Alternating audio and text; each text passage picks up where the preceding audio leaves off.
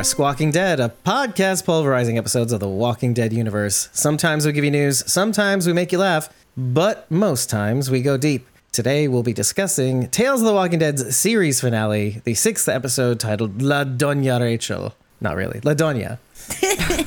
La Doña Alma. Before we continue, on top of attending the camp and Anthony Collins' That's My Viewing Party, the Walking Dead series finale viewing party that will end all viewing parties, on top of having a forum on the latter and an artist table on the former, we will also be giving, away free stickers as we have in the last few conventions, as well as I've procured some of those t shirts, those very t shirts, to sell at the camp and Anthony Collins viewing party.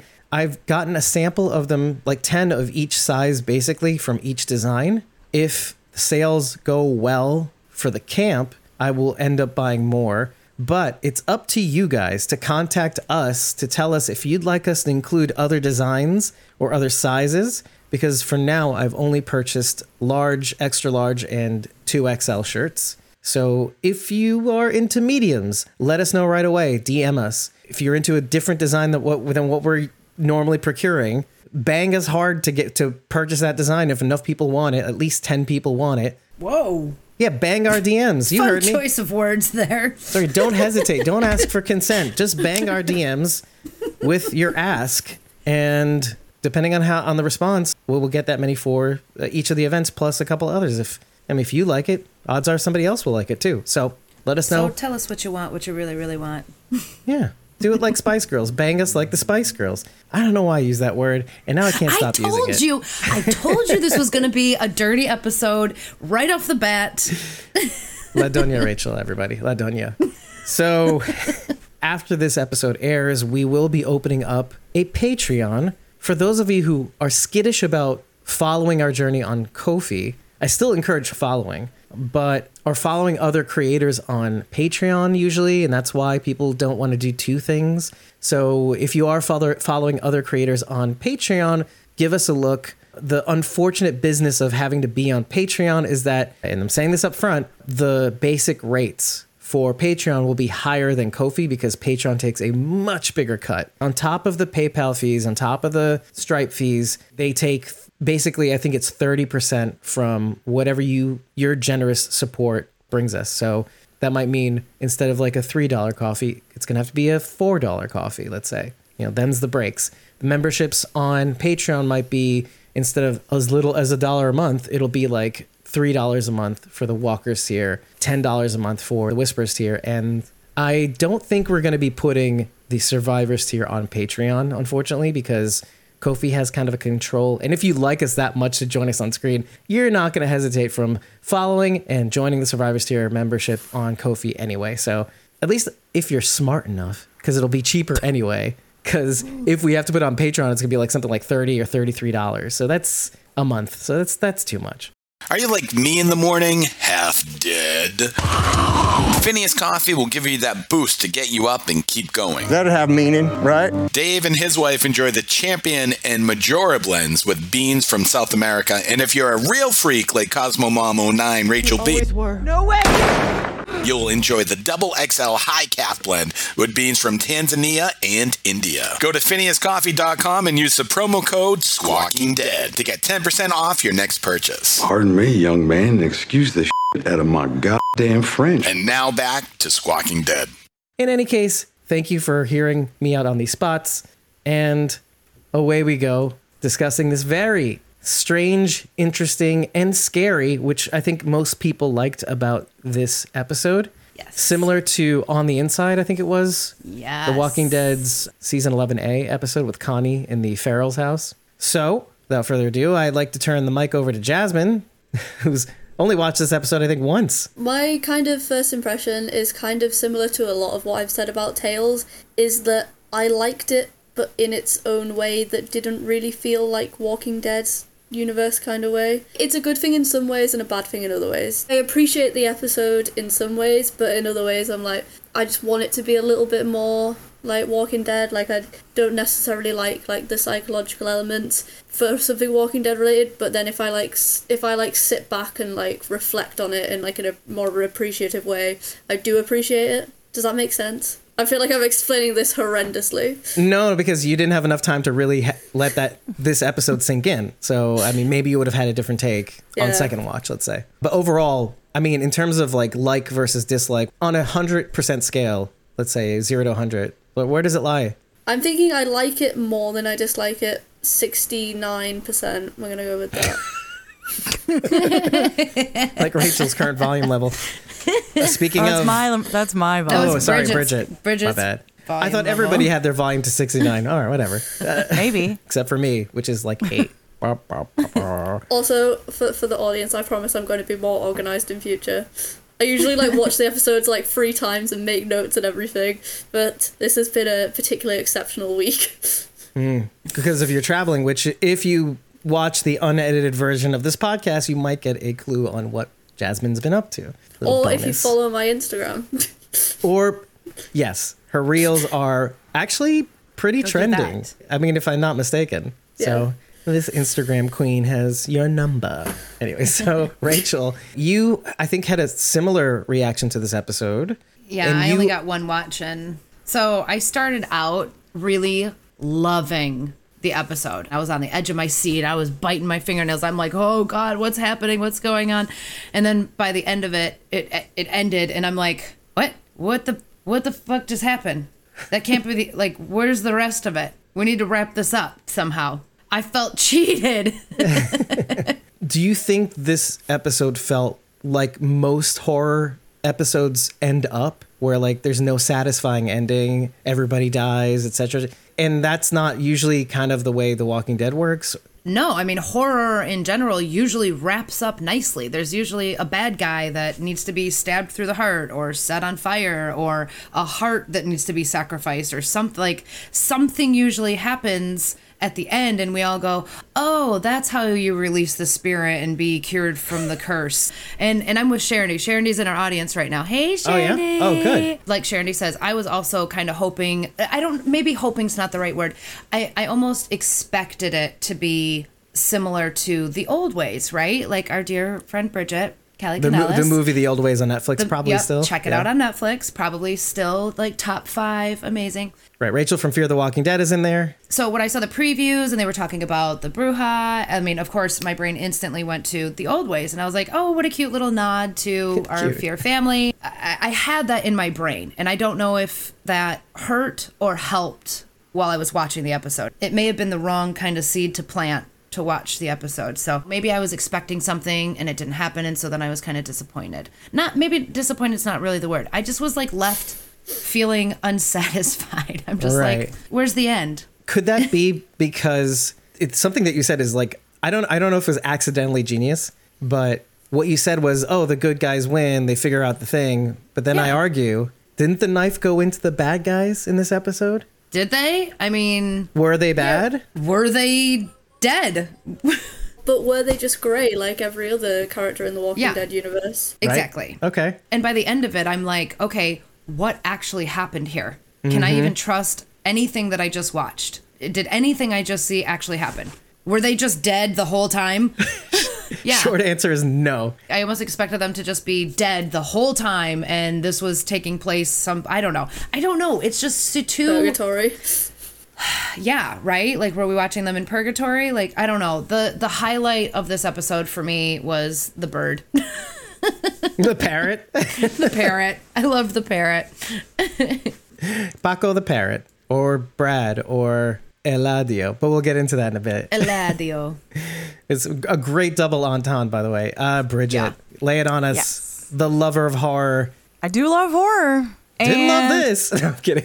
No, this this was fine for a cable television channel episode Oh, okay, horror. okay. It was fine. It can't be over the top like a, a movie. There's not enough time, and you can't go super super super gory because that's not going to be accepted Mm. by the network. So Do you think it needed it, by the way? Do you think it needed a little bit more I don't gore? think so. I don't. Okay. Not for the vibe that this was going for. This was clearly more psychological horror than it was traditional horror. While I totally know what Rachel is talking about with the wrapping up, I really strongly disagree that good horror goes that route. Me too. A lot of the Most of time, it. this is just my personal opinion. So like, I'm not trying to throw shade at anybody. But Aiden just popped in, by the way. Yeah. Hi, Aiden. But I will state that, you know, when I think about classic horror movies like uh, Halloween, the end of Halloween, Michael is dead and then gone. So the good guy, yeah, they win temporarily, but Right. there's the bad is still there. And Right, that's he why was horror is so good. at least, right? Right, like right. there was see a what you're saying. defeat. Maybe not Yeah. death, but there was a defeat. Like But it was for something is kind of Yeah, what you're going like- for. right? Yes, yes. that like moment of oh god it's not wrapped up nicely. Oh something else is gonna happen. That's what makes horror interesting right? Because like you end the movie and you're walking away from it but then you're left thinking about it and thinking like what happens to the characters and what goes on next because michael's still out there. And so that to me isn't bothersome. I don't mind when a horror movie ends and and everybody dies and the bad guy's still alive. I don't mind that either. Well, also because we're used to that. Too. It's nice for them to kind of just switch up the tropes and, and come up with new things. And, and so none of that really bothers me. I will say that this was super Macbethian, I guess would be a way to describe it. It's Macbeth told Ish. again. I, I, There's was so go- I was gonna say this as well. so many elements of it are like Macbeth. That's classic psychological horror. So good on them. I thought it was interesting. It did it feel like a Walking Dead universe episode? Maybe. Maybe is right. Who defines the parameters of this? well, you do. You write this show, right? Yeah, I mean I write it, so but clearly I didn't So write this one. They just I didn't write this one at all. It's like I don't don't don't, don't put nothing that on me. Don't put it on me. well, it's which is telling because it's kind of like maybe on your first watch, Bridget, did you get that? Oh, I what happened here? Okay, let me clarify something for the ending in case this happened to anyone else. Because this happened to me. I was watching this in bed in the dark, which is like optimum scary time Great situation, idea. right? And I was so confused Same. because on Amazon Prime through AMC Plus, the little square in the corner comes up for the Talking Dead Universe special. TWD Universe preview special. Right. And guess what happened? The episode abruptly ends and it goes into Talking Dead. And I was Yeah. like, what the hell just happened? Note to I self: didn't even get to see the ending. always turn autoplay off. I had to rewind this episode like five times to finally get out of that box fast enough to get the ending. So I will say, if anybody watched this and all of a sudden it abruptly ends and you're like, what was that? That wasn't the ending. Where where did it stop? If you It stopped as they're being dragged down the hallway. Oh, oh, that's so Oh, that anticlimactic. sucks. Yeah. Just as anticlimactic Yeah, as the actual end. I'm kidding. So, Just kidding. so I know. I, didn't- noticed that. I it noticed took that. a long it took a long stop it in time for me to get to the actual ending. So I, I can confirm that if you watch it on a do- dodgy website, this doesn't happen. For those of you watching illegally, Jasmine's got your number also. So to dovetail off of the Macbeth illusion, Eliza actually wanted to come here herself to allay her thoughts, but instead she DM'd me her thoughts, and I want to give this a little bit more clarity and visibility. Oh, and Sharon D says, uh, obviously out damn spot, clear reference to Macbeth, Lady Macbeth, and uh, Sharon D also says, or also maybe like the Telltale Heart, which that is a much more apt and strong reference. So, oh, which is uh, Edgar Allan Poe the, the Telltale Heart. So my thoughts on episode six, Eliza says, "Wow, total descent into madness." I'm gonna like read this not like her. Total descent into madness. My first guttural thought when I, when Idalia saw the blood on her neck was was Macbeth. Out damn spot. Following the murders by Macbeth, Lady Macbeth begins a descent into madness with hallucinations, walking and talking to herself. I felt Idalia was following the same trajectory after Eric caused the death of Doña Rachel. This episode was one straight out of the horror genre. We haven't seen or felt this since the TWD episode On the Inside. The final scene where Idalia and Eric ultimately kill each other and become absorbed by the vines and the wall in the basement made me think of how sometimes we become that which we fear the most, and how the guilt of our sins slash crimes become the roots that hold us from escaping those things which we have done. And I have to say, by the end of my watch, I felt like that's what this was all about. The Walking Dead universe is filled with tons of things that we do, or I don't know, we we, we keep picturing ourselves being there and trying to identify with people who do bad things in order to survive, and we accept that. We usually accept the bad things that our protagonists mostly do, because sometimes we sympathize with the villains, quote unquote, on the show as well. Sometimes they present reasons as to why they do things that may make us want to sympathize with them. But overall, we kind of explain away our mean. right our protagonists. we we explain it away because there are protagonists by name labeled. We were like, okay, these people are us. These are our avatars. But what happens if it's too much? We don't get to see that that often on the Walking Dead universe. We do in places, and we do see that with Michonne on her episode when she gets to have her little sliding door slash Black Mirror slash What If episode, mm. where she joins Negan by the end. Well, by the end of the vision, I suppose. But that's just a taste. That's more of like, what if I did this differently? What if I didn't throw myself into people again? You know, what if I found the wrong people first, sort of thing. That's more of that. What if I decided not to save Andrea, essentially? This is one of those things where there must have been a lot of people out there that had to come to grips, just like Idalia and Eric, once they were safe behind walls. That's what I contend this episode's all about. Eric makes a really great point in this episode. He says two things, actually.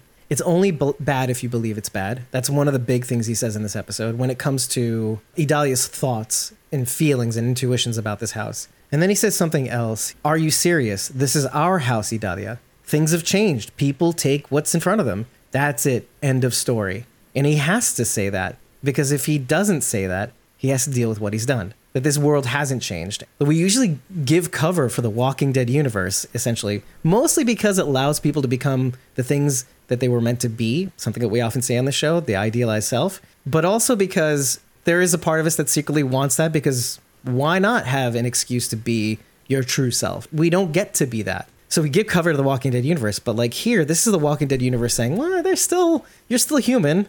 You still have to deal with what you've done or find a way to deal with what you've done, even though this world doesn't allow you to do that that often. But the second you find walls, and like they say in the episode, they've been together and on the run since since the beginning of the fall, essentially, or just maybe just before, but like they've never really had a place of their own inside that's safe, essentially. Do you think what they go through in this episode is is a complete expression of guilt? I mean, it's pretty obvious that they feel guilty about the choices that they've made. There's a lot of quick flashbacks to a specific moment that is later uncovered to be something uh, a little more insidious than we thought it was. Having that play and then be clarified later in the episode really makes it clear to the viewer that they feel guilty. And that's why she's seeing the people that they killed. And that's why Eric is seeing the the, people that they Right. killed. Yeah, that's why. So actually, this is Aiden's comment, his beginning comment is actually very interesting because it allows me to give you guys some news. Assuming this show gets a season two,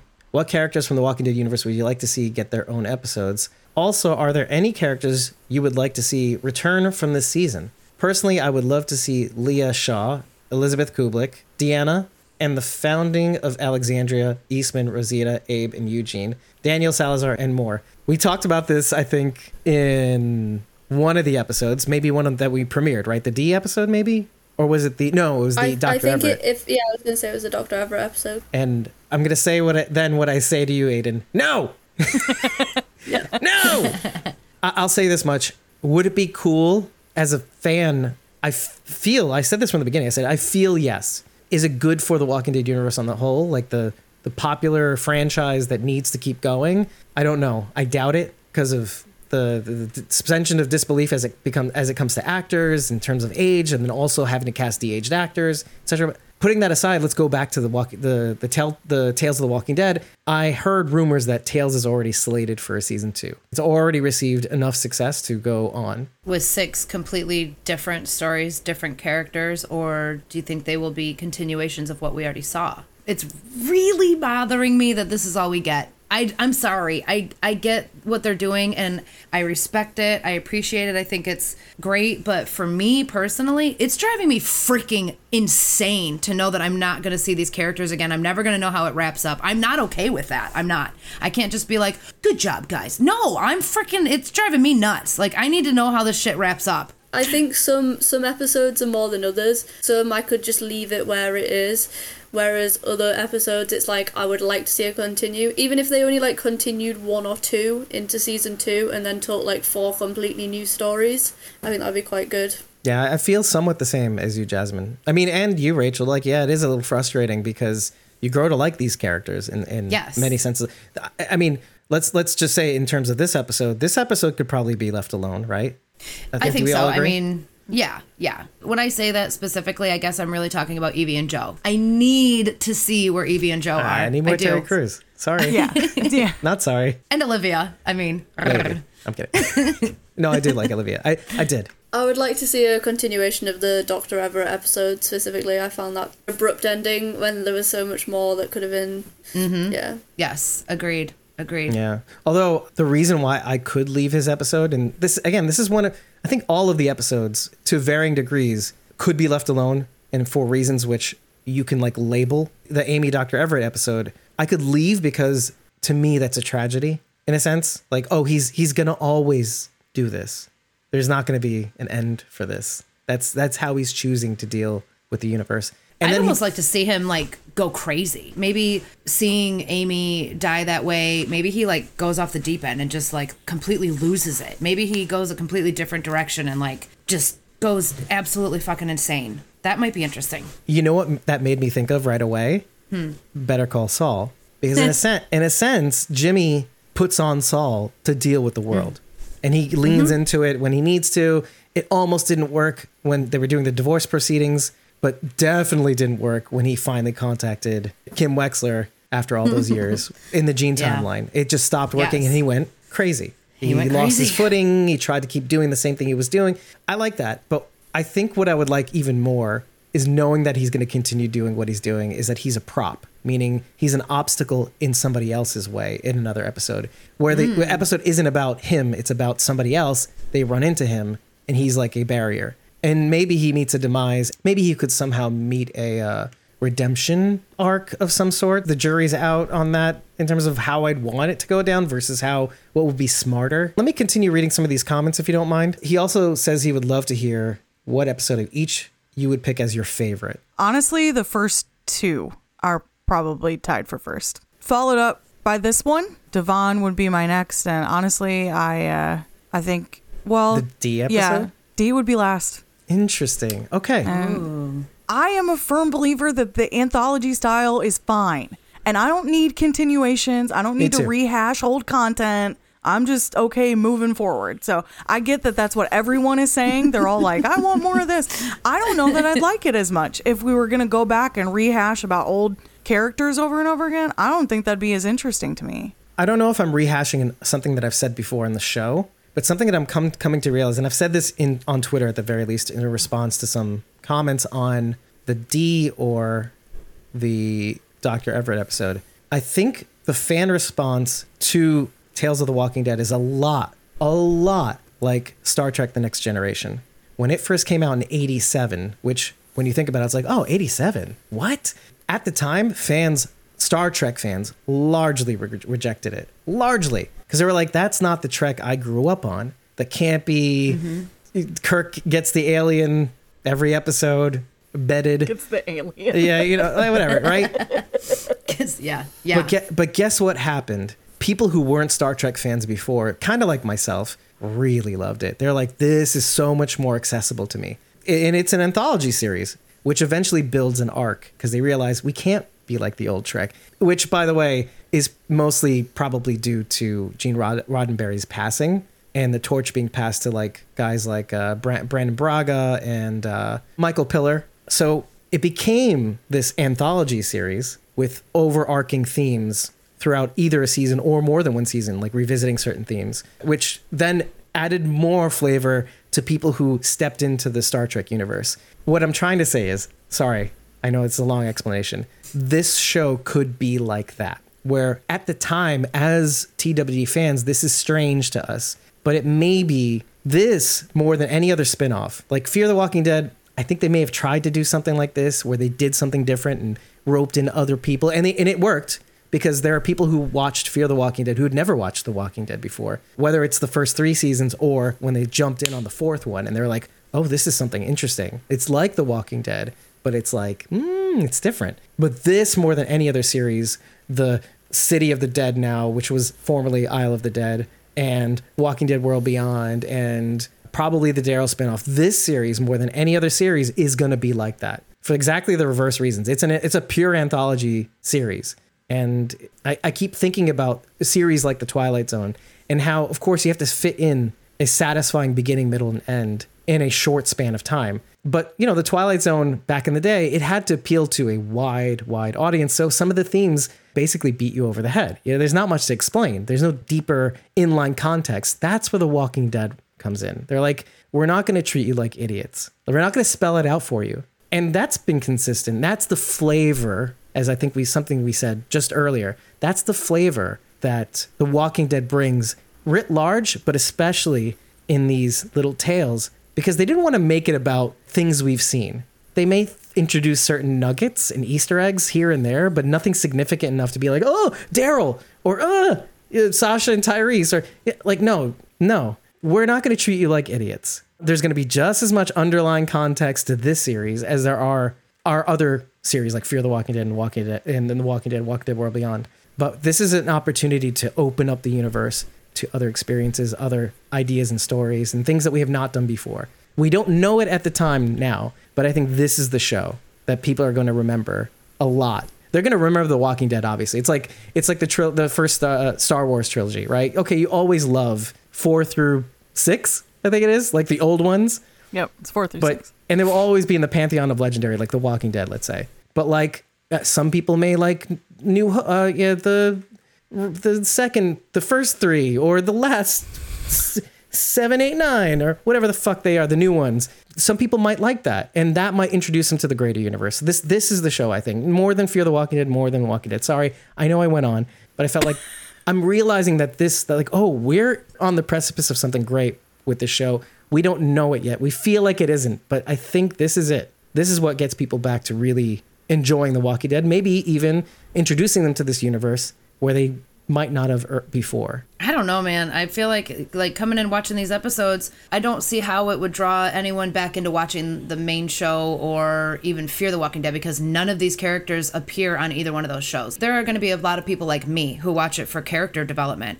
I get attached to these characters. I want to see more of these characters, and when you don't get that, there's no reason to keep watching. There's no reason to go delve into something else if the characters you already know and love aren't a part of it. But to counter that, I feel like some people do just like anthology series. You don't, and I don't personally, but there's other TV shows that are like just anthology based and they have an audience base. So potentially there are people that don't need that continuation. I completely agree. Like, for example, I love the Black Mirror series. Those are all anthology, beginning, middle, end. Like it's that's it. But you get the beginning, the middle, the end. You have a problem, a resolution, a solution. You have you have all of that. It's all wrapped up nicely. I don't feel like I'm personally getting that from a lot of these Tales episodes. I wonder if that has to do with the fact, though, that like there's such a precedent for Walking Dead. There was no precedent to Black Mirror before any of us started watching it. Absolutely, yes. Right. But then maybe people It who are could be, just watching yeah. it and they've never watched anything anything else, then maybe that would. That's all I mean. I They mean, would, and, yeah, and they probably really, would really enjoy this. As That's- much as that's I I didn't like it, the Dee episode was probably really smart, like to your point, Rachel, because it does give them a segue in. It's not a huge segue, even though I was like, man, I don't want to retread old stuff. Makes sense if you're trying to lead people in to The Walking Dead, which is important because they're going to have to try to revitalize because Mm-hmm. the numbers are not where they once were. And if we're ranking episodes, Dee was my number two. So just well, saying. okay, I want to hear your I want to hear your rankings though. Like, Yeah, what, let's- let's what go did into you guys rankings. rank them? Evie and Joe are my was my favorite. I loved the story, the characters. I loved all of it. It felt to me the most true to the Walking Dead feel. And then that's probably why they started the whole series out with that one, I think. It was a good call. And it was light it was lighter. There was a bit of humor. Dee was my second favorite. Even though it was a little wonky as far as timelines go, I think we came up with a, an okay solution to that. So I'll allow it. Gina and Blair were probably my third third favorite. Oh, I thought that was going to be her last. after Evie and Joe and Dee, it's kind of hard to put the rest in an in an order. They're all just sort of lumped together Lumped for as me after That's that. fair. Yeah, I mean, it's always fair, right? But I feel like I'm gonna I'm gonna hit very generic person on the internet um, thoughts here. It's the ones that most closely like resonate to like The Walking Dead that I enjoyed. So like my favorite episode was the Dee episode because it felt like Walking Dead, and then the Doctor Everett episode It felt like a little bit like World Beyond the Doctor Everett episode, so I, I Yeah. liked that. It felt familiar, and I like that like sense of familiarness. And I didn't really like episode five. I couldn't stand. Watch this. Um, okay. The Gina and Blair episode, I didn't really enjoy. I just uh, this episode, it just felt like too much like psychology and not enough Walking Dead for me personally. Which is and the then like defining I factor. find, and I just I I don't know why I just didn't like the Evie and Joe episode. I think it's because it was the first one and my expectations were too high. Hmm. More than it actually being a bad episode, it was just like I went into it with too higher expectations, so it just it disappointed me. you went from one party with one specific theme that you're used to, and then you went to like a sex party. No, I'm kidding. and you're like, whoa, I don't know if I like this. I'm just kidding. No, for me, actually, what's funny about what you just said is that, okay, your analysis is similar to most people's analysis that I run into on social media or people that criticize the show. However, you're awesome and you contextualize it in a way that that's honest, not Yeah. angry about it. You're like, I like this, but it's not what I'm used to. It's not what I'm mm-hmm. familiar with. So it's not my favorite. You don't Not hate like it, is what I, I mean. don't I don't hate. I can agree with people, but I have like an awareness. Just because I didn't like it necessarily doesn't mean that it's bad. Right, right. Or that I don't feel that it's bad. It's a bad show, right? By the way, this is the same exact feeling that you get after leaving a relationship for like, I don't know how many years, like a decade. You're like, oh, I'm used to this. And then you try to date again. It's like, oh, it's like, uh, I don't know if I like this. This is strange and new. It's nice. I don't think it's bad, but maybe it's great. I think I might like this. Oh man, am I in love with you? Anyway, whatever. So oh, my oh, favorites. God, went so Whoa. quickly. Whoa, pump the brakes. I'm not gonna I'm not gonna list the rest of the episodes that I liked, but I'll I'm gonna hit on one thing that I the one that I absolutely loved was Davon, the fifth episode.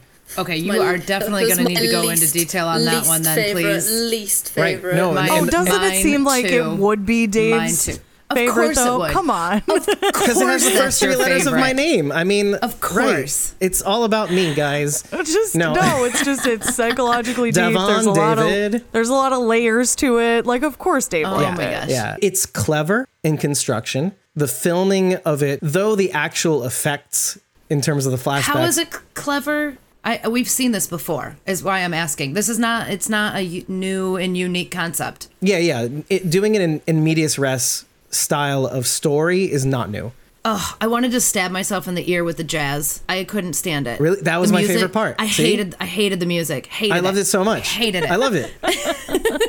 Because and then when I found out why it was it was there, just because of the French Creole, like the possible branching out of the French Creole Acadians, etc. Yeah. That that made it even better. But I like the kind of noir esque version. But that's the thing. I came into this wanting something new. I don't care that I, I don't get links to the Walking, the greater Walking Dead universe characters, or do you know what I mean? Like like the connections that we can make to all these other people in the universe. It would be nice, but I can see why they didn't do that because, in a sense, it's the reason why I got into this podcast to begin with. In one specific sense, and that's I didn't read the comic books. What I wanted to do was mm. be able to judge these episodes on on their merits. And so when you watch Tales and you don't get those links to things that we've seen, I can now remove that variable. And so far, all the episodes except for D, I can do that, and then I can I'm allowed to now enjoy it based on what it's brought us, the merits that they're trying to bring to each individual episode. So of those episodes, I think Davon was the cleverest. I think it I think in a sense it balanced best the desire to do something new, clever, filmed very, very well filmed, and also gives a little bit of that Walking Dead flavor, but in a way that's so twisted. Like mercy is murder. Mercy is giving is giving somebody a death sentence and and twisting some of the themes in the Walking Dead universe. Like that that stuff that I love the most, the underlying themes that the universe tells us. Oh, living behind walls, uh, civilizations crumble. No, this one stayed up, but it crumbled on the inside rather than from an external force. They got to be who they wanted to be before and after the apocalypse. But it's almost as if that's Davon's enemy in a sense. Going after the thing that kept you yourself or deciding that you want to be something more, to strive for a bigger ideal. What I like most about this episode more than anything else is that once I watched it, I kept turning it over in my mind. There were like nuggets and gifts that kept unfurling in my mind as a result of watching. I kept liking it more and more. And this episode is turning out to be somewhat that way too, but not nearly so far as much because there was more of a satisfying ending to Davon compared to this episode, which also brings us back to this episode. Hello. Sharon D says, My Tales ranking is two, Gina Blair, four, Amy and Dr. I didn't expect that. Evie Joe, three is D. That also surprises me considering how much she hates Alpha. Six, which is this episode, La Doña. La Doña. And uh, five is Davon. She hated Davon the most.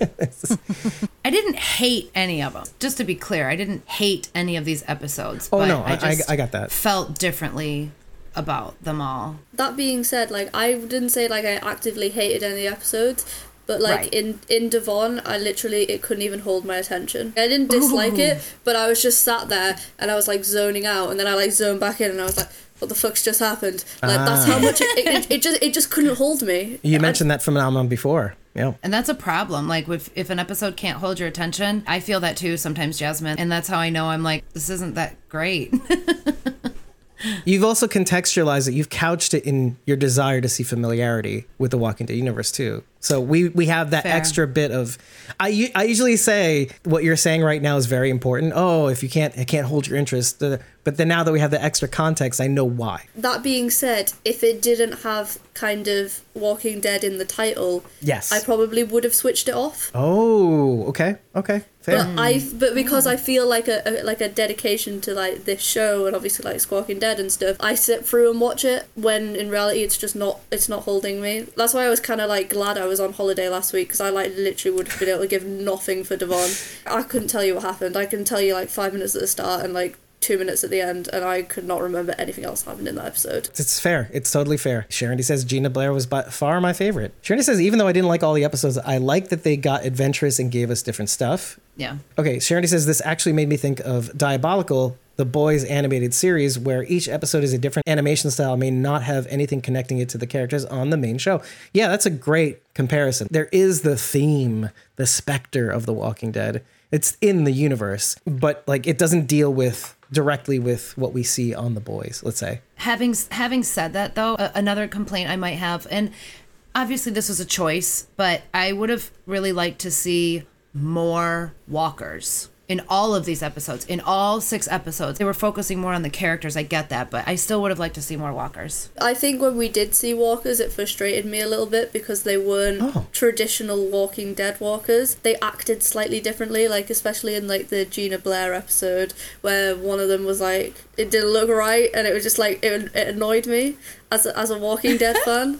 That actually kind of goes to Sharon D's comment about comparing it to Diabolical, the boys' mm-hmm. animated miniseries. I think they almost had to be different because of the mood that episode was trying to establish needed the, that particular walker in a sense. And, but still, that's not going to change how you feel. Well, in the Gina Blair episode, we have to remember took place right at the beginning of the apocalypse. So the walkers would be a little bit different and act a little bit different right at the beginning of the fall. Kind of like they did on The Walking Dead, right?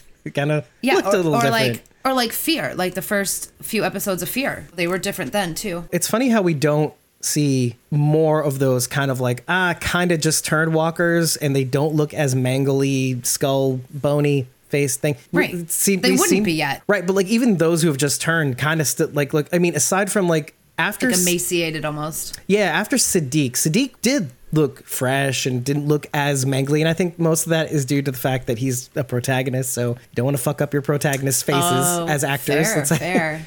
But then after that, like it seems like everybody who just turns looks awful right from the jump. Like awful, awful. Not like in the beginning of The Walking Dead where they kind of just looked like uh, people who are having a bad day. Well, I think of like I think back to like Amy when she turned and how like Right. pristine she looked, like a dead body, like just fair and Just very corpsey. Which Yeah. goes to my Sadiq comment too. Like if you wanted to play with that, you wanted to connect with Amy, and if she looked too mangly when she first emerged as a walker, I think you'd be like more frightened than like feel sorry for her to and feel like what Andrew's going through. Same thing with Sadiq. It's so tragic that it, it makes me feel things Yeah. when I remember it. In terms of this episode, okay, it feels and seems pretty cut and dry. However, once you finish watching it, maybe watching it again actually gives you a little bit more clarity on motivations and why this episode turns out the way that it does. For me, at least, it is kind of like Davon. I started kind of turning this this episode over in my mind. I I watched it the beginning of this week, Sunday, Sunday night, late at night, lights down, got the same reaction one would get watching it beginning to end without interruption. Sorry, Bridget. I, I felt that horror aspect. I enjoyed that aspect, but I, but just like some of you, I I, I finished it. I'm like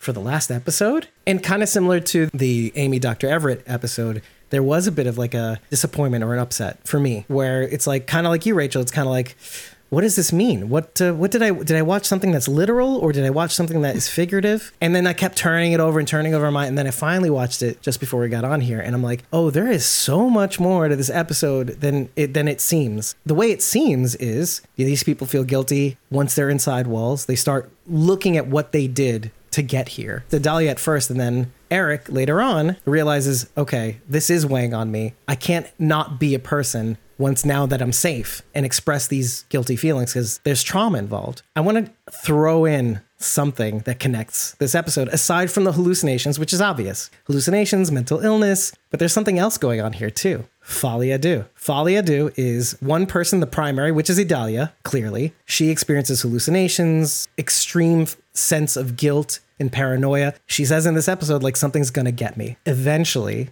Eric is the secondary, the one who is diagnosed with the folie à because he starts seeing the delusions himself. Now, I don't know if it's the one that's the same as in Blair Gina, because that one was, and I can't remember the exact term, was primary experiences, secondary experiences, and then they share it together and they they egg each other on in terms of their hallucination. The other form of folie à is when you're away this if, when the secondary the one who's diagnosed with folie do, is away from the, the primary their hallucinations cease. And i'm starting to think it's that one because eric by the end of it realizes oh no the halluc- hallucinations i've been experiencing were all because i was around you. He snaps out of it first. He's like you're you're doing this idalia. You're doing this. And he realizes he, you're doing this to me. You're making me feel guilty first of all. I thought of that when I was watching the episode. I was like, oh, this is shared psychosis. We already did this concept in episode two. There is another way to look at it, though. In those final scenes where Eric is yelling, You're doing this, Idalia, stop, you're doing this. While I was like, okay, that could be in reference to his shared psychosis, it could also be the episode is shown from Idalia's perspective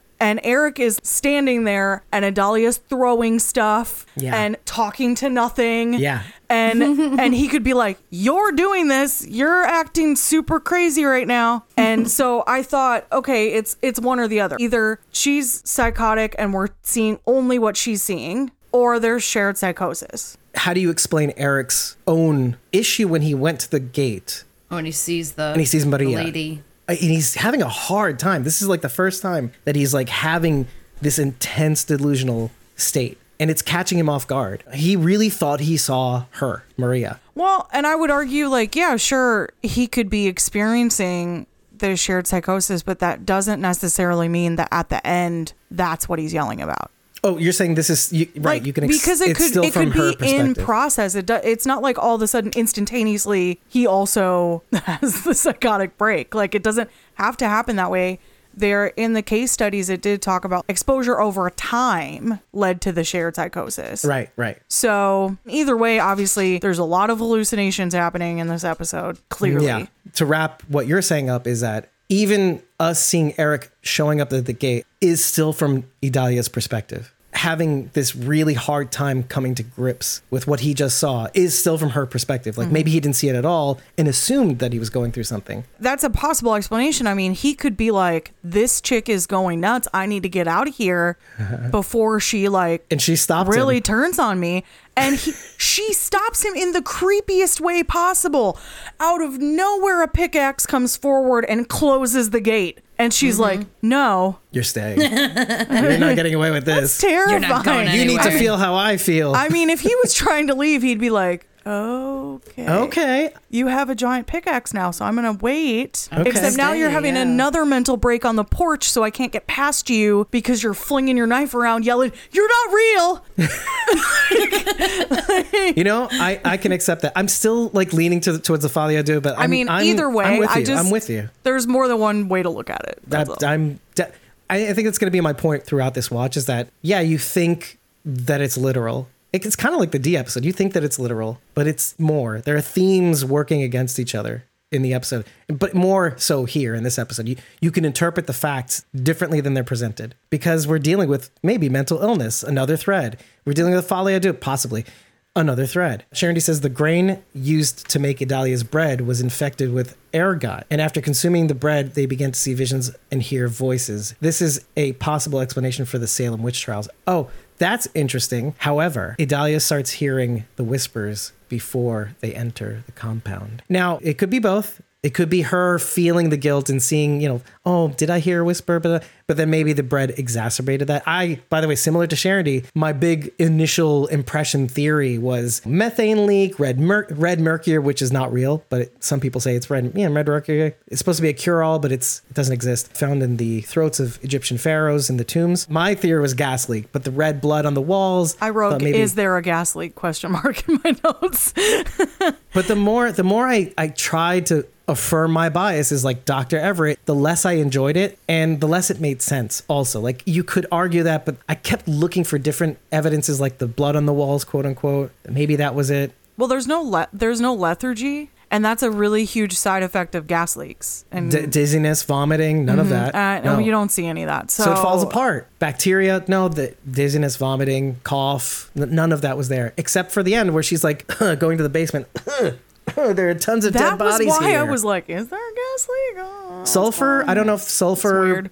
Excess sulfur in concentrations cause dizziness hallucination i think it would cause headaches more than anything else Well, Eric does have a headache. jasmine does have nothing to say to my bullshit that i just said right now Eric does have a headache. So actually, there is another symptom. I didn't even think of that until Jasmine. does just he have a now. headache He does. Remember, he's grabbing his head, and he's like, "My head!" And she like takes him into the kitchen, and she gives him the water, and he's like, "What did you put What in is- this?" yeah i love that little bit and that's the thing that's like the the finger uh, gina's fingernail polish that's chipped off that might be blood the smoke that comes out of blair's mouth when Ooh, she first comes back maybe she has That's like. Munchausen. okay explain that I, I I know what you mean but Okay, so Munchausen is a disorder in which you munchausen syndrome yeah you essentially poison the person that you're the caretaker of so that they need you more and then you feel like fulfilled in your caretaking. Well, it doesn't So, have to go down that way, I but it's more that I don't you, know. I you just see threw it out there because he accused her of putting something in the water. But now I'm like, wait, is a difference in taste? Is that a symptom of, of gas leaks? I have no idea.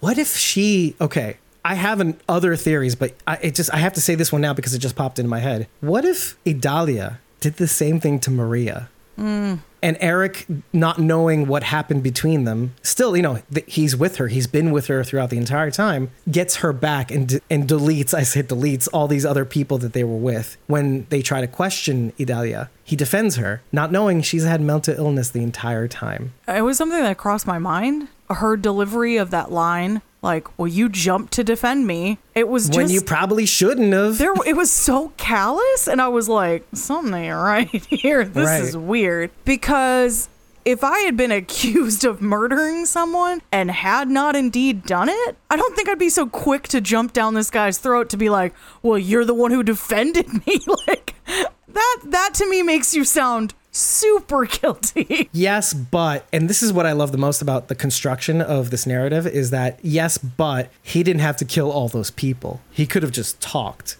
Do you know what I mean? Like they could have hashed it out, worked something out. I mean, could he? We don't know. We have no idea what happened. Let's True. be honest. We But- have no idea. And That's that's, another beef I have. True. I think that's what I like the most about it because it really. It really does. Because the because the sheer fact that he says this house is ours in this universe, you take what's in front of you. That's it, and that's that end of story. That's why it's not frustrating to me because they say it. I did this because that's the way the world works, and yet I like that there's this tug of war between their moralities and the, the way the, the the world is because it plays with our sensibilities in a way that we don't often get to in the Walking Dead universe, period. Like now we're talking about the Walking Dead universe. We learned to write them off, these moral quandaries. We acknowledge them. We're like, oh yeah, the world's awful. People have to do awful things, blah, blah, blah. But they, Gotta in this episode, force you to tangle with them. I thought they did it in a clever way. How far into the apocalypse do you wager this is? Bridget, what do you think? What? How far? How far in- into the apocalypse Be is this present, episode? Bridget. Stop seeing the Jesus climb off the crosses in your mind. no. No, I actually really didn't like that part. Travis, this is a rare episode in which Travis watched this with me because we were going to bed and he looked at me and he goes, Does this actually scare you? right. Does this scare anyone? is this is this working? I bet it would scare laugh. like people who are really religious though. I mean, I kept thinking about uh, I'm like pretty religious. I mean, that, the did- that was not CGI scary would, to me. n- yeah, no. okay, so Uncanny The Valley was CGI present. kind of ruined. Okay. This place hasn't already been ransacked. I don't know. Pretty early. I would assume like two, maybe three years. Electricity, running Okay. water, hot I like- water. I like that. They say Oh, interesting. yeah, I like that's that. true. So I didn't think it was right away. It seems like some time has passed. People have clearly been able to like make it like in groups outside of walls. So I would assume it was a little bit further in, not crazy late or anything. Well, that's why I thought maybe there was a gas leak because I was like, maybe this place runs off of like a gas tank. Propane or something like that. yeah, and so then I thought maybe that was had something to do with it. But this episode is whatever you want it to be, right? I mean, Sure. Realistically, that's what it is. But we it what you it out want it there, to be. right? So Well, I ask I asked that question because I was just very like, huh? When Doña Alma died, like she, this bitch has made it this far, and she just oh. falls and hits her head on the Okay. table. That's how It she has a died. heart like, attack? That, Can we Right. can we That's how you, discuss like, that? Can we discuss that that's for a how second? you die. Can we discuss Like, is that that? even allowed? was that a heart Jasmine. attack or was that choking? Because that's what it said in the subtitles. Do we think that she ever actually even existed? I- I'll get to that. Yes. I see. I yes. see. I yes, see. I do think she actually existed because the bird was being taken care of. Like the bird would be dead if nobody was there feeding it. First but, of but all, did the bird even exist? Did the house even exist? okay, do any of these do any of these Like- episodes really like- exist? Do Like, you we exist? can No, go no, that no, far. no, no, no, no. This- Guys, Jasmine, oh. do you this exist? is my genuine Are you real right now? Are you just a dream Seriously. in someone else's mind? Wait, guys, what out. if La Doña was Madison? Oh God. Oh no. No, No, but- no, No, I, I know no, what you mean, no. uh, Jasmine. I, I, I think about that Can, too. can you but can you guys hear me out on this one? Yes, absolutely. I think it can be interpreted in multiple ways, but the fact that they found this house and there's like running water and stuff like that, are they even here or is this like a product of some kind of not to say purgatory, but some kind of like state of mental kind of fucked up? But then also the fact that she refers to the walkers, I don't remember what word she uses in Spanish, but like Ah. the sleepwalkers. Sleepwalkers. Like Yeah. are they just sleepwalking? Are they like Sonámbulos, act- yep. Yep. yeah, like like are they actually sleepwalking? Is any of this actually happening? Because there's so many things that make it that don't make sense. Like not just like the episodes of psychosis, but the actual house itself existing, having running water, not being ransacked in a zombie apocalypse. The woman who looked clean and was not dressed practically. Pristine white. random, random, randomly died in a in a strange way that kind of fit the narrative and allowed them to stay. It just feels like everything at each stage it doesn't feel real. Hershel's farm existed and they were clean and they were like out in the middle of nowhere. I got the impression that this house was very difficult to find. The only reason they even knew is because they were told where it was. To add to that, they've reached the stage in the apocalypse where they've killed people and that's just how it is. Killing has to be somewhat acceptable. That's how the world is now. So that kind of suggests that it's a little bit further on to, than like Hershel, maybe. Right. Sure, sure. Savior's level two years But if in. if our group hadn't have shown up and fucked everything up, how much longer could the farm have survived? Up until we see the herd come in, obviously. But similarly, this house is very isolated. Like I said, the only reason they even knew it existed is because someone told them that it was there. I, I totally get what you're saying, Jasmine, and, and I think it's completely plausible. However, I can't wrap my head around that only because I feel like it would be a complete waste of all of our time, the viewers' time. To say that it didn't that it didn't exist. All right, To say explain that the none of this Blair- was real? Explain Oh, the you Blair always Gina hate that. episode. To say that then. this- Ex- yeah. Explain the Blair Gina episode then, because if that's wasting viewers' time, then go and Wait, watch no. the Blair Gina Yes. episode. No, yes, no, we, we we sum that up, remember? It's a video game. They're video game characters. This is a video game. Blair and Gina were a video game episode, and I can get behind that. That's why they keep respawning. I don't know if I can get behind that. Rachel that, hates so- things that are figurative. Uh, it's just to give the audience. I a- do. Or they, she doesn't like things that aren't literal. I I'm need a it very to be literal real. bitch. Yeah. The dough was done. The dough. That, I guess that meant the dough was done. Wrap that point up. Firstly, I want to mention as an addendum to walls give you your humanity back, but that might be a bad thing. Their relationship to begin with was a relationship of convenience. They got together just prior to the fall or just after the fall. We've been together for as long as this outbreak has existed, etc. Or we've been on the run ever since this whole thing started. Once they start getting to the house, they have to realize that we're stuck with each other in time of peace. A lot like Sasha and Abraham, in a sense. So, you know, if you want that little Walking Dead connection, here it is. Like once they mm. realized they didn't have to be with each other, that they weren't the last two plausible couples on Earth, options started opening up. Or they start realizing. You mean Abraham and Rosita? sorry, what did I say? Abraham and Sasha. Sasha. I meant Yeah. sorry. I meant meant Abraham and Rosita. Rosita. Thank you. The last Yeah. people on Earth. They realize, oh, we don't have to be with one another. We don't have to procreate the species or whatever you want to think on that front. Okay, now we have to actually deal with what it means to be together now that we're safe. Put that aside because that's obvious. One thing that got stuck into my head, it was never clear which episode really was 35 years in the future. I almost want to say that this is the one that's 35 years in the future. What? Let me explain. Why I think that is because of how how long this lady may have survived and how these two people might not even be real or maybe figments of her past. She's in this house alone. She's been in this house alone. She's taken care of it alone for such a long time. And it might be longer than we suspect on the heels of the last episode, which we can probably safely say is 35 years in the future. What we do to survive as hermits. We've got that connection as well. But definitely with her for as long as the time that she might literally have been out there, ostensibly. But figuratively, she may have been out there for 30, 35 years. And right now is when Doña Alma is dealing with her trauma. And every year she might be going through this, what she had to do to live here. And I almost have to say, how I feel this way is when Eric is actually looking through the book of photos, there seems to be a photo of Idalia blowing out birthday candles. And that maybe Maria was one the other girl in the photos. Does add some credibility to why the bird is saying some really creepy stuff. Right. That makes me feel like someone was murdered in that house. Right.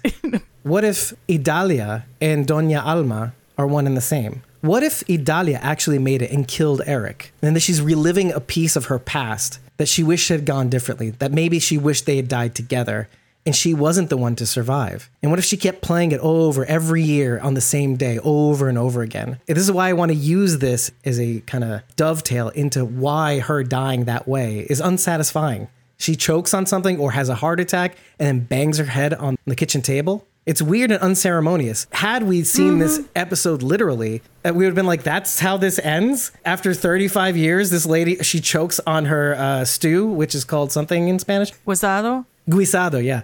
So that's how she goes.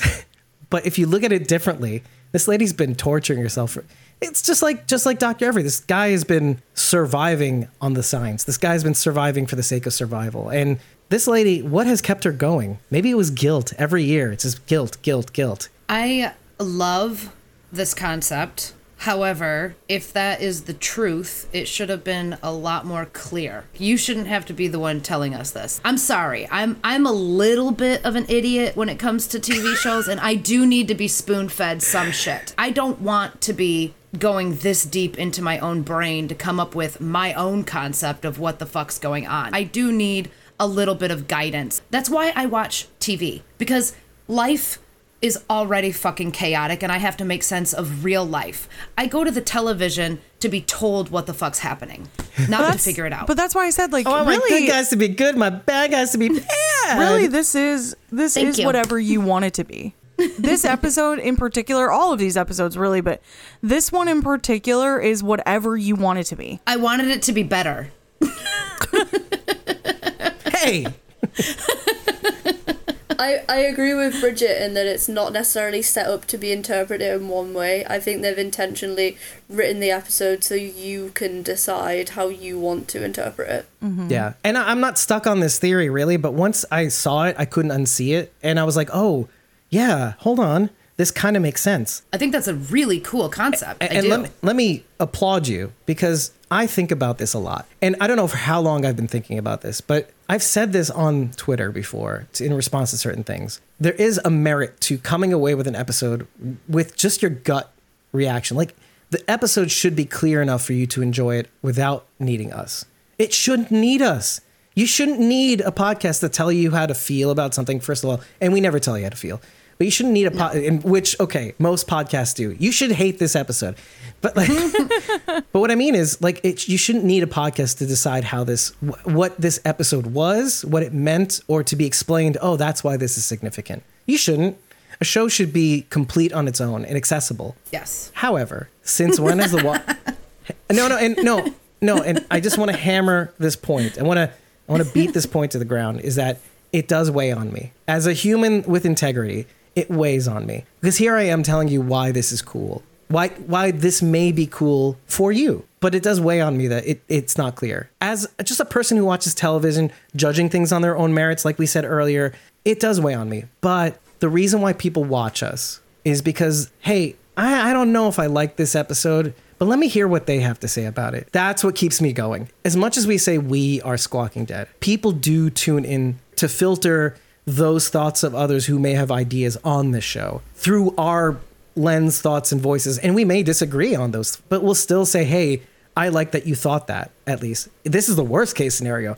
I like that you thought that, even though I don't agree with you. This is why I'm okay with being who we are. Like, with not, like, and I, because I get where you're coming from. This is why I appreciate what you said, because we need that voice. We need to be, I like that, oh, it wasn't as accessible.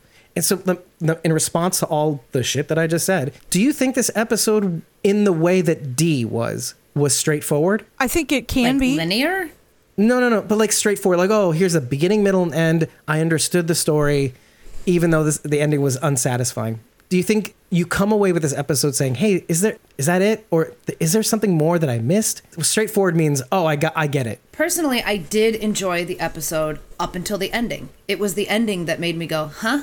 Right. So not as straightforward. And then I re- and then I sort of questioned everything that I saw before that. But up Right. until the end, It felt I did enjoy it. It scared me. It engaged me. When he was talking to Maria, I'm like, "What's going on?" No, oh my goodness! And they did give us little nuggets of what led them there and what ha- you know what I mean? Like not the total picture, but until the ending. And Right. so many TV shows and movies, for that matter, for me personally, have been ruined because of a bad ending. when it isn't straightforward, right? Correct. To me, and this is exactly why I like Davon in medias res. I don't know what's going on initially, and yeah, eventually you do figure it out. But this is like the reverse. It feels straightforward. It starts off completely making sense. It starts off like a Walking Dead episode, but then like it just takes a hard right somewhere along the way, and so it makes you completely rethink what just happened. Personally, I like that. I didn't like it at first, but then the more I acknowledged that ending, the more I was like, I need to go back. I need to understand this episode better. Maybe I didn't on first watch. And that's a good, useful gimmick.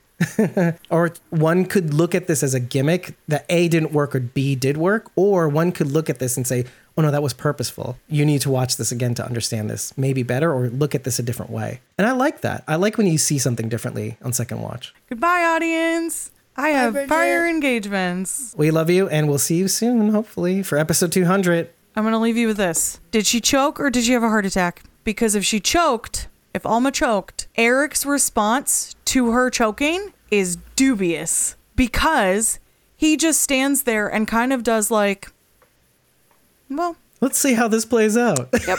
But I'll leave you with Idalia that. does the same.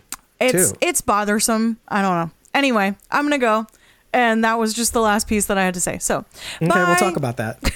Bye, Bridget. Enjoy your day. Before we move on to that, I will just say, like, over the course of us discussing the episode, I do think how much I enjoyed the episode is increased just by talking about it, which is why the podcast is so great. Thank you. I live for that. As a watcher of the podcast yourself and somebody who now is involved with the podcast because you give it money, I I appreciate that. I can't tell you how many times that has happened to me where I go I do not like an episode and then we talk about it and I'm like, "You know what? I like this episode now. We've we've discussed it.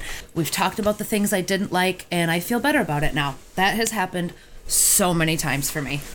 It's def- definitely with this episode, and definitely with some of the episodes of World Beyond. In some places, it was hard. Walking Dead World Beyond wasn't hard for me to enjoy, personally. But contending with the way others felt about it was one of those things where, like, okay, let me give you my point of view. You tell me why that's wrong. And then let me push back a little bit. And then you tell me why that's stupid. And then maybe we'll walk away. I love breaking even with just the fact that maybe we made you think differently about the episode, even if you landed in the same position. And I've mentioned this a lot. And that's fine with me. I that's all I care about because convincing others of why this episode is good, let's say, just for the lack of the right terminology, convincing anybody of anything is, is difficult. It's almost impossible. But if you can get people to think differently, that's where you can build bridges both in trying to figure out a narrative, but also in life. Most of life is compromise. It is what it is, or let's agree to disagree. But mm. when you get to that point, at least, you're like, hey, I, I still like you. We don't have to always agree, but at least I see your point of view. And that's that's the best you can hope for in life. Yeah. So to me, that's that's that's where I live. I get goosebumps. I mean, I could. Sh- I don't know if you can see this. And you can't. I get goosebumps when that happens. And then if I can get somebody to think about something beyond let's agree to disagree, that interests me less. But I think that's kind of a cool thing when you can do that. Uh, I I'm fine with people disagreeing and then being like, but at least I saw what you saw, and like I still don't think that way, but at least I enjoyed your point of view, and that's again got goosebumps. So there you go. So let's go to Bridget's question, if I if I may.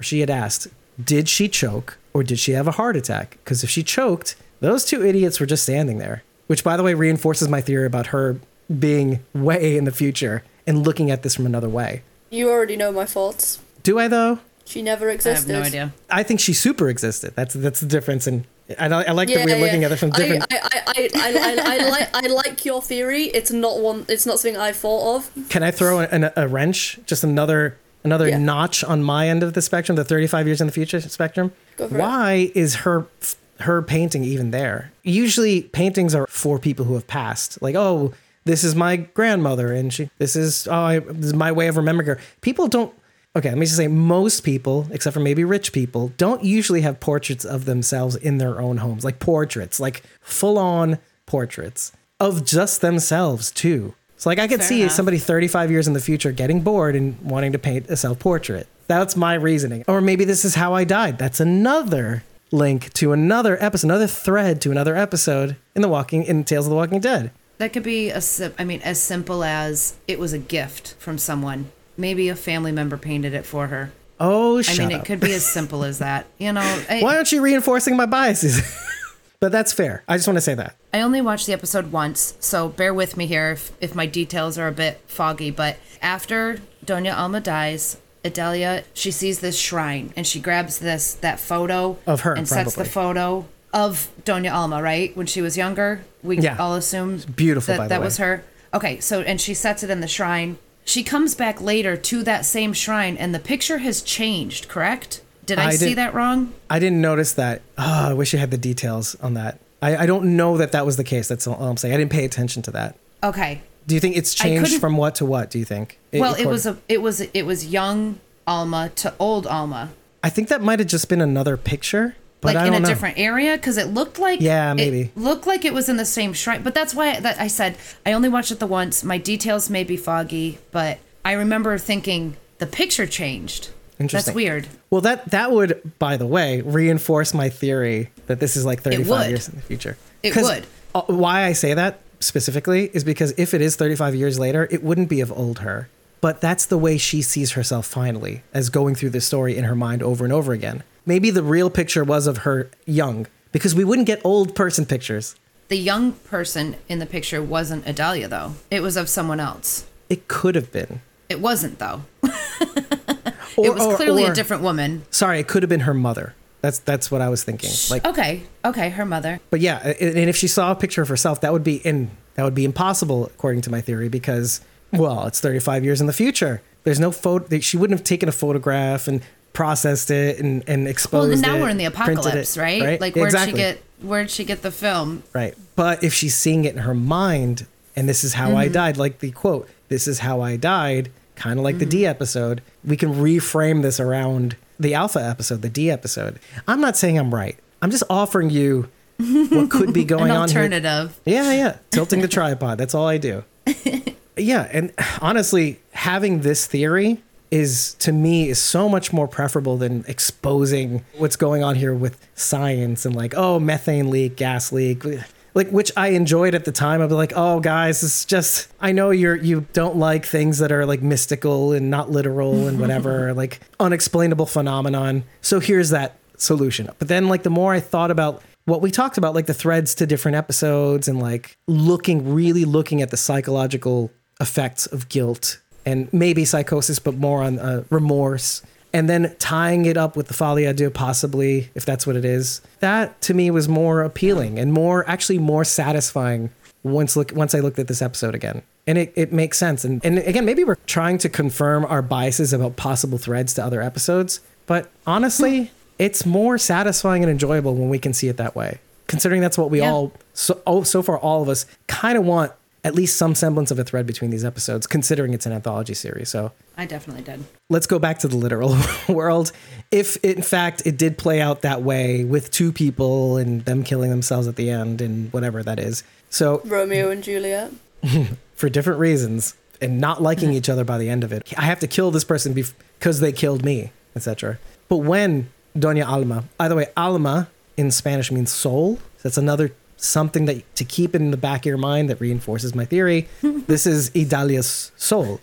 Did when when she hit her head on the table, it seems like Idalia says to Eric, "Did you think that her hitting her head on the table was enough to kill the zombie part of her?" Oh, right. I kind of Yeah. like that because it shows how fucking dumb he is. But because she comes out of the ground anyway. So I thought Does she, like though?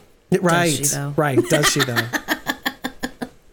that was another thing that like reinforced my theory on why this was from Alma, but maybe Idalia Alma, her point of view, because Oh, shit. I, I don't die like Morgan. I don't die, and no, no, I'm forced to like relive this every year. I'm forced to relive this moment every year, and so it's just me. Nobody knows about this place. It's just me. I killed my then boyfriend to be able to be safe here. She can never get over the fact that something is trying to get her. So why she tells him to leave? So in in your in your theory, I like this theory. I do. I mean, I think it's pretty wildly out there, but I still like it. But in this theory, theoretically, shouldn't she have survived the end of the episode? I think she does. Her dying is just a mechanism for her to experience that story, that real story that she had with Eric and herself. They didn't both clearly die at the end there. They weren't both very very dead. I think that's what she wishes would have happened. That's the thing. She goes over over and over again, hoping or wishing that had happened. But that's what they show us.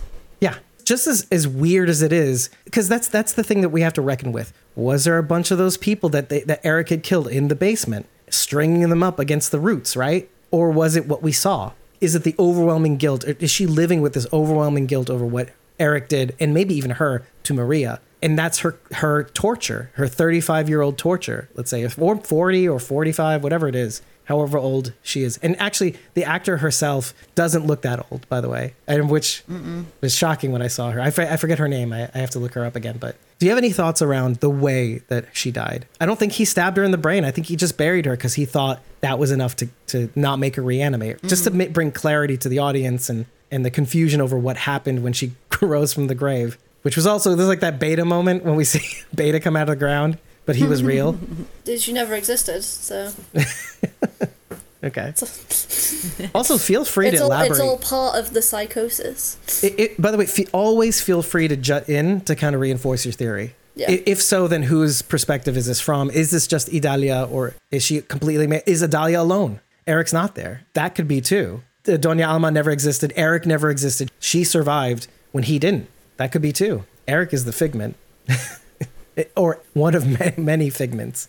Pieces of the Hail Mary full of grace are in this episode, obviously in Spanish. But the first one that she mentions is Dio te salve Maria Elena. Eres de gracia, el Señor es contigo. Idalia literally does the Hail Mary, but instead of Hail Mary, it's Hail Maria Elena, the person that she may have killed, or she may have Otised. She broke her leg and she's like, fuck this, I'm out. And that's the first tumble in her bricks of, of guilt that kind of compound when Eric kills all of those other people that they were with. So I, I like that little touch to the Ave Maria, Maria Elena. But to further on that point, and this is another thing that I kind of want to cover just to, for the sake of covering it. How does Idalia know about this place? Because Eric is looking at her and goes, How do you know about this place? You've never shared that with me before. It's kind of something I want to touch on, which also reinforces my 35 years in the future theory. But uh, She says that Maria told her about it. That's the information we were given. now the question is before she died or after she died?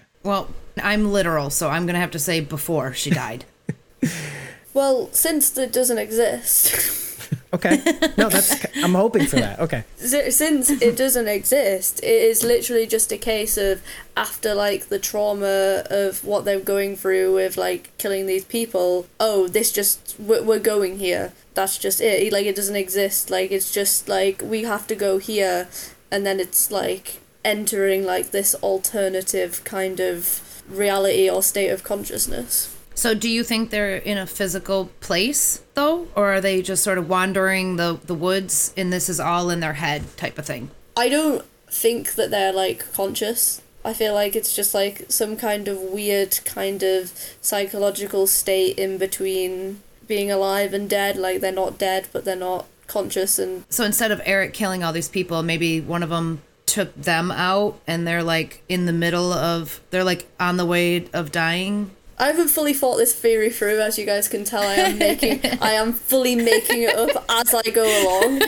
However, I love it. I love it. I do. I really en- I'm enjoying this. I don't think I, I don't think they were. I think I don't think like it, they've been like physically knocked out or anything. I think it's just the trauma of what they've been through is causing this kind of shared state of. Psychosis, maybe. Where Yeah, do you think they are Or physically though? Where in the like in the real world physically, where do you think they are? Are they passed out somewhere imagining all this? Are they in a physical building somewhere? Where do you think they are in reality while they're experiencing this? Dave, you're gonna have to help me out here.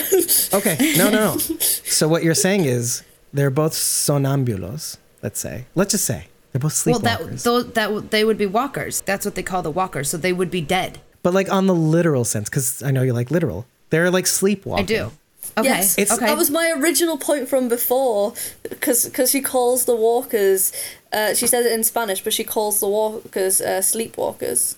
So it could be They're alive but sleepwalking. right to give you like Okay. a sense of what this could be, right? Like to kind of give you more fuel to your theory. When you're asleep, what happens? And you dream. Your dreams feel like they last longer, or sorry, the, the dreams are relatively short, but this is during the span of hours. They hours. feel really long. Yeah. Right. They are literally dying, but the dream is very short. They're actually in the clearing where they killed all those people Yes. because the roots are all around them. The trees. Why is a tree that that that's a little too many roots to be in a basement of a place whose electricity is still working, the hot water is still working, the heat's well the fireplace, but but it's still working. All of these things that are working. Hot water. So this kind of answers your question. Like this place doesn't seem real, or that it would function in a zombie apocalypse. Let's say, oh, the propane tank, da, da, da, whatever.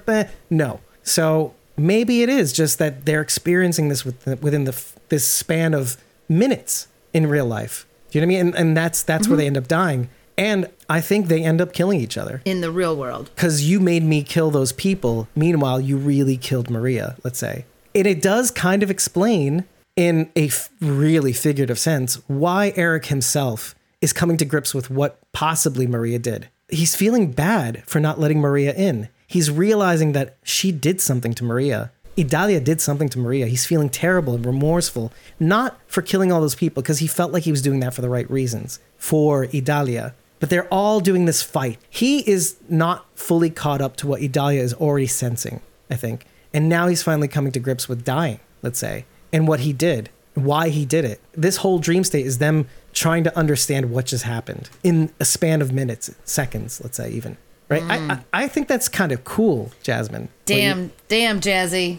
You, I wish I, wi- I wish you I'd got fully me. I wish I'd fully thought of it. I had the beginnings, but I was just like, Hey, we- Dave, Dave jumped. Dave jumped into your brain and finished it up for you. yeah, but thank damn, you, thank you, thank you, Dave. Damn, fuck, fuck you guys so bad. okay, I'll admit I have goosebumps. wait, wait, wait, wait. I have another question. For that. I have another question. Is RJ real? Thanks, Ashley Weidman. Thanks a lot, Ashley Weidman. Man, that's one of those things. But that's you're saying that's that level of like, oh, you got me. I think, right? Yeah, yeah. Like I'm really, I'm really like all of that explanation really makes a lot of sense. I kinda now had that in the back of you my break mind. it down that way. But I preferred the whole from her point of view. She's still alive I, perspective. I. but I am mean, liking no- yours better now. Dave, Like- I like your I like your future projection thing. That was a very cool concept, but Jazzy's I feel like is far more plausible. Ex- like I can wrap I can wrap my head I can wrap my head around none of this even existing a lot more than I can the time travel.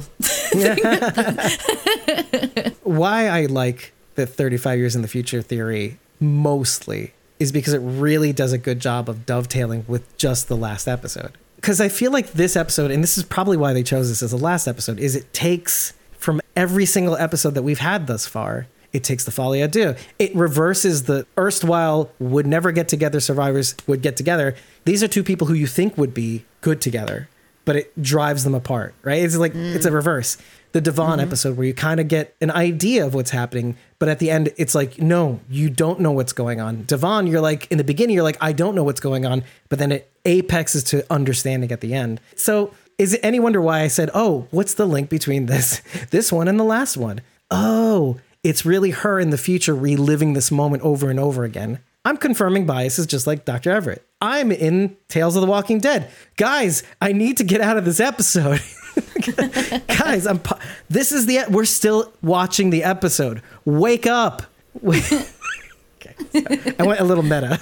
I mean, I like it. I like, I like, I like that theory, but No, Ugh, that's fine. man, That's fine. I just want, I just want everything to be Literal? clean cut. Just make sense. Just make fucking sense. I, damn I it. think I think Tales of the Walking Dead has decided that it doesn't want to go down the route of clear cut. It wants to go down the route of let's make people think. yeah. yeah, Yeah. And I'm gonna keep watching it, even though it's not my favorite concept. But Right. I'm in it for the long haul. I think you like this sort of thing, by the way. I, I think the fact that you that it makes you have to think, I think you don't like. But I think you do like anthology episodes because you watch all those crime dramas, like uh. I don't forget which ones you watch, like NCIS or A lot of no, that's Cold like Case the or- one oh, I don't. No, no, I watch Criminal Minds and Bones and Law and Order SVU and CSI Las Vegas and those are anthology those. episode. I know that the the people are the of, same, sort of, And there are They're- arcs? Yeah, and but they're not really great ones necessarily. Like, oh, I that guy has an alcohol problem or drug problem. All right, whatever. Anyway, right. The char- the main characters, their same. stories are arcing Yeah, through the entire there is- series. Continuity. Yeah. Yeah, like why? Yeah. it's like why people like Star Trek. It's an anthology series, technically. Star Trek, Star Trek Next Generation. The people are the same. The- Technically, the, situations right. are different. This is where one where the Right. people are different, the situations are different, and the and the only constant is the universe. Yes. Yeah. And even then, loosely at that. But I I like that because in it being loosely related to the universe, it adds to the universe. Do you know what I'm saying? Like these are the stories we can't we can't normally tell on The Walking Dead because it's like that's the extra scene, you know, or the oh here's an episode idea eh, we couldn't just do on The Walking Dead or Fear the Walking Dead. It's like ah we would have Yeah. loved to do this, but mm, no. Well, we're like seeing we're Deleted seeing footage. little we're seeing little tidbits of what's going on in other places of the world. While we're in Alexandria rebuilding civilization, here's what's going on over here and over here and here's what other people are having to deal with in this part and I like the concept. I just want more. I don't know. I don't know how to describe it. I don't know I don't know how to describe what I'm feeling. I'm gonna say I think you don't want more. I do. I want I need more Evie and Joe for sure. Oh, okay. Oh, oh more For of this. sure. Okay, okay. I was gonna say more Walking Dead connections, or I, yeah, I think that's my main gripe too. Is that like there's a part of me that's like, ooh, I wish I could see more of that. I want to see how this develops. Yeah, yeah. I want to see more of these characters. I want to see more of them. Some of some of them. To your point, and like zombies aside, because I, I heard that comment. Um, it didn't. I don't Zombies. care. What are zombies? Sorry, sorry. Walk. Sonámbulos aside, I'm ambivalent, and I'll tell you why. Because it's the same reason why you're like, I wish I could see these character- characters move on. I'm ambivalent because part of the draw isn't the Sonámbulos or the Sleepwalkers or the Walkers or the whatever. That's a tiny piece of it. Why do we watch The Walking Dead? Characters. For the family. Exactly. So mm-hmm. that's why this is very hard for us. Yes. Right. Yes. But Yep. let's go deeper. It's the drama. It's not the the horror as it's a piece. It's it's not the Uh, zombies. the It's a piece, a little bit, right? But Little what bit keeps horror. us watching? Investment in Yes, the a character narrative development. or a character. A lot of people attach themselves to characters. Those are the diehard fans. These are the people that keep and continue watching because they want to see how their story progresses. Me, it's always been the story. I'm a slave to story, and that's just that's just me. And maybe some other people who are my brothers and sisters, because I don't care who dies. I'm like, does it serve the story? Okay, Nobody's good. safe. Let's keep going. Sorry, Glenn. You shut your dirty I whore mouth. sorry. I said Keep- sorry. Keep his name out of your mouth. I said sorry. but like that's I, I that's on the hierarchy of values when it comes to watching the show. It's it's the drama. It's how these stories are constructed. What purpose does it serve? Who affects whom? What keeps the story going? Because that's what we're used to with the Walking Dead universe. It's not the characters as much, not the links, it's not the Easter eggs as much. It always comes down to characters, but mostly the drama itself. So when you're forced to have to cut it short, that's hard. That's hard for because we're acclimatized to it, right, Jasmine? Acclimatized, mo- largely an Anglo word. Acclimatized. we don't say that here. We say we're used to it. Get used to it. Look, guys, I love that this episode gives us the opportunity to discuss those feelings alone. It gave us the opportunity to discuss those feelings, and I, I think it's valuable. I think it's totally valuable. Here is the hat trick, the punchline to this episode. Idalia, the name Idalia, means some things. So just like Alma means soul, Mrs. Soul, Idalia in Germanic means work or labor. Eh, who cares? Work or labor doesn't seem to fit. But but the Next. but the more common root of Idalia is in Greek, which is behold the sun. S U N. Yeah. S O N. S U N, not uh, Jesus, but behold the sun. That's what it means. Okay. I'm going to put it to you. If you had to connect that theme to this person in the context of what you just saw, what, what do you think that would mean? What is sunlight if not the truth? Sunlight is a disinfectant, let's say, for lies. like when you, it's an expression. Sunlight, giving something Okay. sunlight means Bring exposing something the to truth. the light. b- right. Bringing something to light. Okay. Exactly. Okay. Right. So what is she if, if not coming to grips with the truth, with what happened, With what she did, what she did, what she and he did, if that's where you're going her with. actions. Her Yeah. actions were Yeah. basically the first domino that Right. tipped in in all of this, proceeding up and up to where they are now, and her having a mental breakdown. Apparently, if it's if it happened at all. Right, right. If you go the literal route, it works. She is the first one to be sensitive to what to come into grips with what happened. And she's trying to follow a do Eric. Literal. If we go with Jasmine, she comes to the realization first that this is what's happening. We're dying. She doesn't know it immediately, but she knows something's happened and we need we are coming to grips with what just happened. And this is what goes on in her figurative mind. Like as she's dying, they're realizing what just happened. And it ends up that after they killed all those people, they killed themselves. And it was so fast that she didn't have time to process it and they die. Killed each other. Yeah, they after, themselves. 'Cause after they killed each uh, after they killed all those people, they argued or something, and then they killed each. And, and Idalia kills Eric for killing all those people. Let's say maybe even it could be a bunch of things. So we don't know. That's this is where I can't go. Like in terms of, but like if I had to take a guess as to how they killed themselves in the clearing after killing all those people, I think Idalia is horrified by what he did for her. Ah, She's like, ah, you you shouldn't have done that. You know, why did you kill all those people? And then they kill each other immediately. And what happens after that is them on the way to death, figuring out what just happened. Why was this so fast and so swift? Why did I feel that way? And what? And Eric's like slow to the take. He's like, what? I did this for you. We did this so we, you know, we'd have a place to stay. I did this for you to be safe. And now you're finally safe. Well, we got our wish. Now you're safe. What's the problem? Oh, we're already dead. Figurative. Okay. If it's 35 years in the future, behold the sun, the sunlight, the truth is Idalia, Idalia's alma, her soul, constantly being aware of what happened 35 years ago. This is the price. Let's go back to the premise I love going back to the most. This is the price of survival without looking to the next step of what it means to thrive. Oh yeah, you're you're safe. You're behind stone, nobody can hear you. You have a gate, everything's fine. Nobody knows where you are. Nobody can get to where you are probably. Nobody knows this place exists. But you're alone. You're alone with your thoughts. You're alone with the truth. And that truth eats away at you every year. You're in the prison of your own making. You're in purgatory. So she is constantly aware of beholding her own truth. If we're going that route, when I saw the meaning of her name, I'm like, oh, this clinches it for me. This is my theory. This is what I'm going with. so Sharon D says, no, she's an onion. She has layers, like Al, Vidalia. V- like an onion, Vidalia. Oh, I love it. Yeah.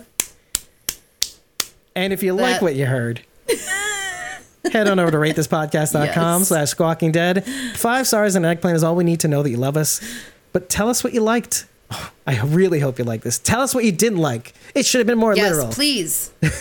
Agree with me. Agree with Yeah, me. agree with Rachel in Come agree with your me. rating, but make sure to leave five stars before you do. And tell us what you didn't like. Tell us what we missed, what we think we we should have talked about, but we didn't quite. But tell us. Remember to tell us after every episode. And if you like what we're doing and you don't want us to miss the things that you thought we missed, and you want to have those thoughts in these episodes, create a free account at ko-fi.com, kofi.com, and just follow us at ko-fi.com slash squawking dead because that's where we post our scheduled recordings for you to be able to join us in the real-time chat. And if you feel like it and you can't quite make it to all these chats, well, you can buy us a coffee for 30 days of supportive back content where you can download the unedited episode recordings, or you can join a membership tier for as little as a dollar and get a ton of perks just at the base level, the Walkers tier, for as little as a dollar a month, including Discord access. So you can have these chats with us beforehand and we can refine our thoughts before every recording. Or have the know and inside track on what the heck we're doing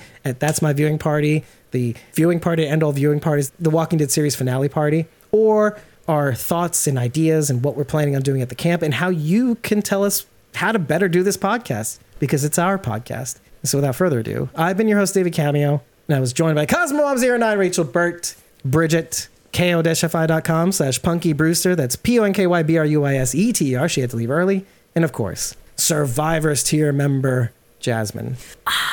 Jasmine.iac on Instagram.